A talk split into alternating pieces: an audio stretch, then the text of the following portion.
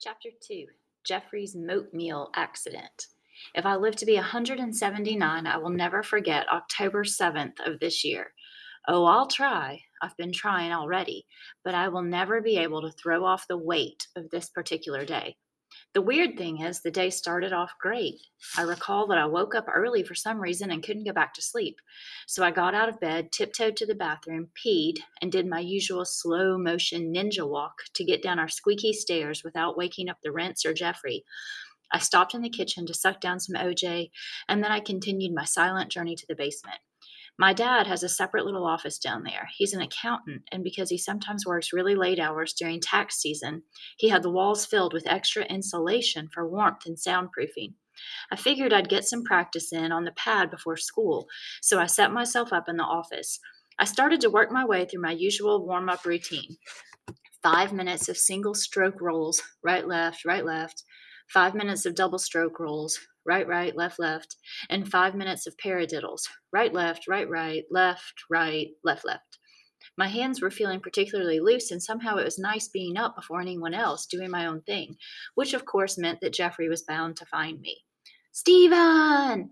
Yeah, you almost gave me a heart attack, you little madman.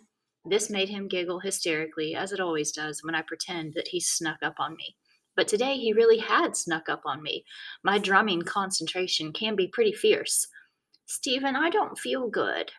Lately, Jeffrey had been complaining a lot that his parts hurt, which we hadn't been understanding too well. I thought it was just another one of his little kid things, like the summer he turned three when he convinced himself that he slept with his eyes open. I spent weeks trying to convince him that he slept with his eyes closed, just like everyone else on the planet. I finally videotaped about 15 minutes of him sleeping, which I thought would settle the issue. When I played the tape back for him, though, he insisted, Well, of course my eyes close sometimes when I sleep. That's just what we call a slow blink. So you can see why nobody was running outside to flag down an ambulance when this kid's parts hurt. What do you want me to do? Can you make me some oatmeal? Some oatmeal? Right, some oatmeal. Jeff, give me a break. I'm practicing here. But I'm cold. I need oatmeal to warm up my parts. I could see I wasn't going to get out of this one without a fight, and I am a pretty big oatmeal fan myself, to tell you the truth. However, I couldn't resist teasing Jeffrey a little, so I said, cream of wheat. Oatmeal. Cream of wheat? Oatmeal cream of wheat, oatmeal. Okay, you don't have to call out the National Guard. I'll make the oatmeal. Yay, oatmeal. Up in the kitchen, I sat Jeffrey on a bar stool so he could help by mixing the oatmeal with the water before I nuked it. My mom always tells me not to leave Jeffrey up on the high stools without me standing right next to him, but she's ridiculously overprotective. If she had her way, he'd be wearing body armor to kindergarten. Anyway, he was babbling away about how our special oatmeal treat would refix his parts when I turned away for a second to get a wooden spoon. I heard a swish, a crack, a thump, and a little whimper. When I looked back, I realized that Jeffrey must have slipped off the stool and banged his face on the counter. He looked up at me from the floor for that miserable split second little kids always take before the wailing starts, and I saw a drop of blood under his nose. Then two things happened at once. He started to scream like a banshee, and the drop of blood turned into a torrent. I grabbed the hand towel off of the refrigerator handle and I held it to Jeffrey's nose. He looked terrified in a way I hadn't seen him before, and he was still screaming. I found myself pulling him onto my lap, saying things to him over and over, like, Hush, Jeffy.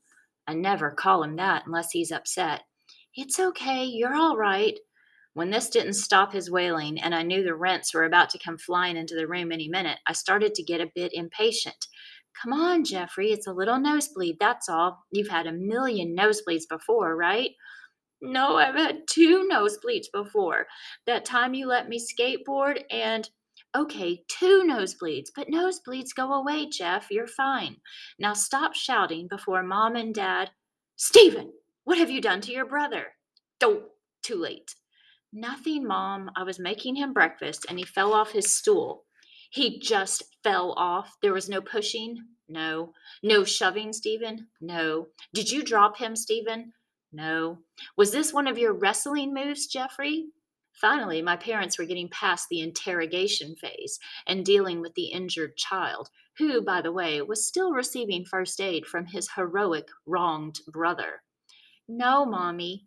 Did you really just fall, Jeffrey? Why does everybody in my family talk in these dramatic capital letters all the time? Why am I the only calm one? You know what, Mom? I body slammed him, okay? I decided it would be really fun to set a five year old on a bar stool at 6.42 a.m., take a running leap, and knock him down like we were trying out for the WWF. It worked great, too. Son, don't be defensive with your mother. Defensive, Dad? Defensive? Now they had me sinking to their capital letter level. Yes, defensive and fresh. Thanks for chiming in, Mom. This could have gone on for months or even years in an unending round of guilt trip ping pong, except Jeffrey stopped us all in our tracks. Mommy, it hurts. This came out muffled, and we must have looked confused. So Jeffrey pushed my hand with the towel out of the way. It was another one of those frozen moments that always seemed to happen to me. We all just looked at the towel and Jeffrey's nose and the front of my pajama shirt. There was an unbelievable amount of blood. Oh, God, Jeffy, Oh my God. Get my shoes, Stephen. I'm taking your brother to the emergency room. I had never seen my mom take one of our injuries so seriously before. Honey, do you want me to go with? Dad, no, you take this one to school. Great. For the crime of attempted breakfast making, I got demoted from beloved firstborn to this one. So my mom grabbed Jeffrey off of my lap, put another towel to his face, this one with ice wrapped in it, and somehow got her shoes, his winter coat, her jacket, keys, her cell phone, and her purse, and got almost to the front door before Jeffrey had time to say, Beppy, go get your brother his blanket, Stephen. For once, I went to get my brother something without saying a word about it. When I gave it to him and my mom opened the door, I got one last long look at his frightened face over my mom's shoulder. As she started down the driveway toward the car, I had this weird feeling that my brother was getting smaller and smaller. My dad closed the door and told me to go get ready for school. Dad, is he? I'm sure he'll be fine, Stephen. Noses bleed a lot. Go. That's when I looked at the kitchen clock and saw that it was already 7:09. We had to be out the door in 11 minutes. So I went upstairs, tossed the bloody PJ shirt in the bathroom sink, took the world's fastest shower, combed my hair into some kind of shape, and I hurled myself into jeans and a Sum 41 t-shirt. By 7:14, I was at the door. "Dad, I'm ready." My dad appeared with the attaché case I'd bought him for Christmas 2 years ago. Guess what, Dad? It's a real accountant briefcase with a real pocket for your calculator. And we got and he got into his coat without a word. Dad, are you uh, okay? I never particularly noticed my dad's moods, but he was looking kind of pale and tense. I glanced over at the kitchen and noticed that he had cleaned up Jeffrey's blood from the floor, which couldn't have been fun. I'm fine, come. Great, and now for a fun ride to school with Caveman Dad. In the car, things were 100% silent until I couldn't stand it anymore. I put on the radio to WZZO, the rock station, and I started playing drums on my legs along with the Rush song that was on. My dad reached out and turned off the radio, which was very unusual for him. Even though my mom has always been my big drum fan, my dad had at least succeeded in tuning out my tapping. Okay, he called it pounding, and my teachers always referred to it as banging on hundreds of car rides before this one. Sorry, Stephen. He said this with a weak little I'm sorry smile. I, I need to concentrate on the road right now. Another few minutes of that weird, we're ignoring a topic silence brought us to my school.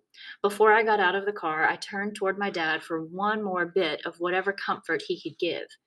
Dad, is he I told you, Stephen, noses bleed a lot. Noses just bleed a lot. Now get going. When I got to my locker, Renee Albert said hi to me from about a foot away. Her locker has always been next to mine, and I realized I hadn't brushed my teeth. Perfect.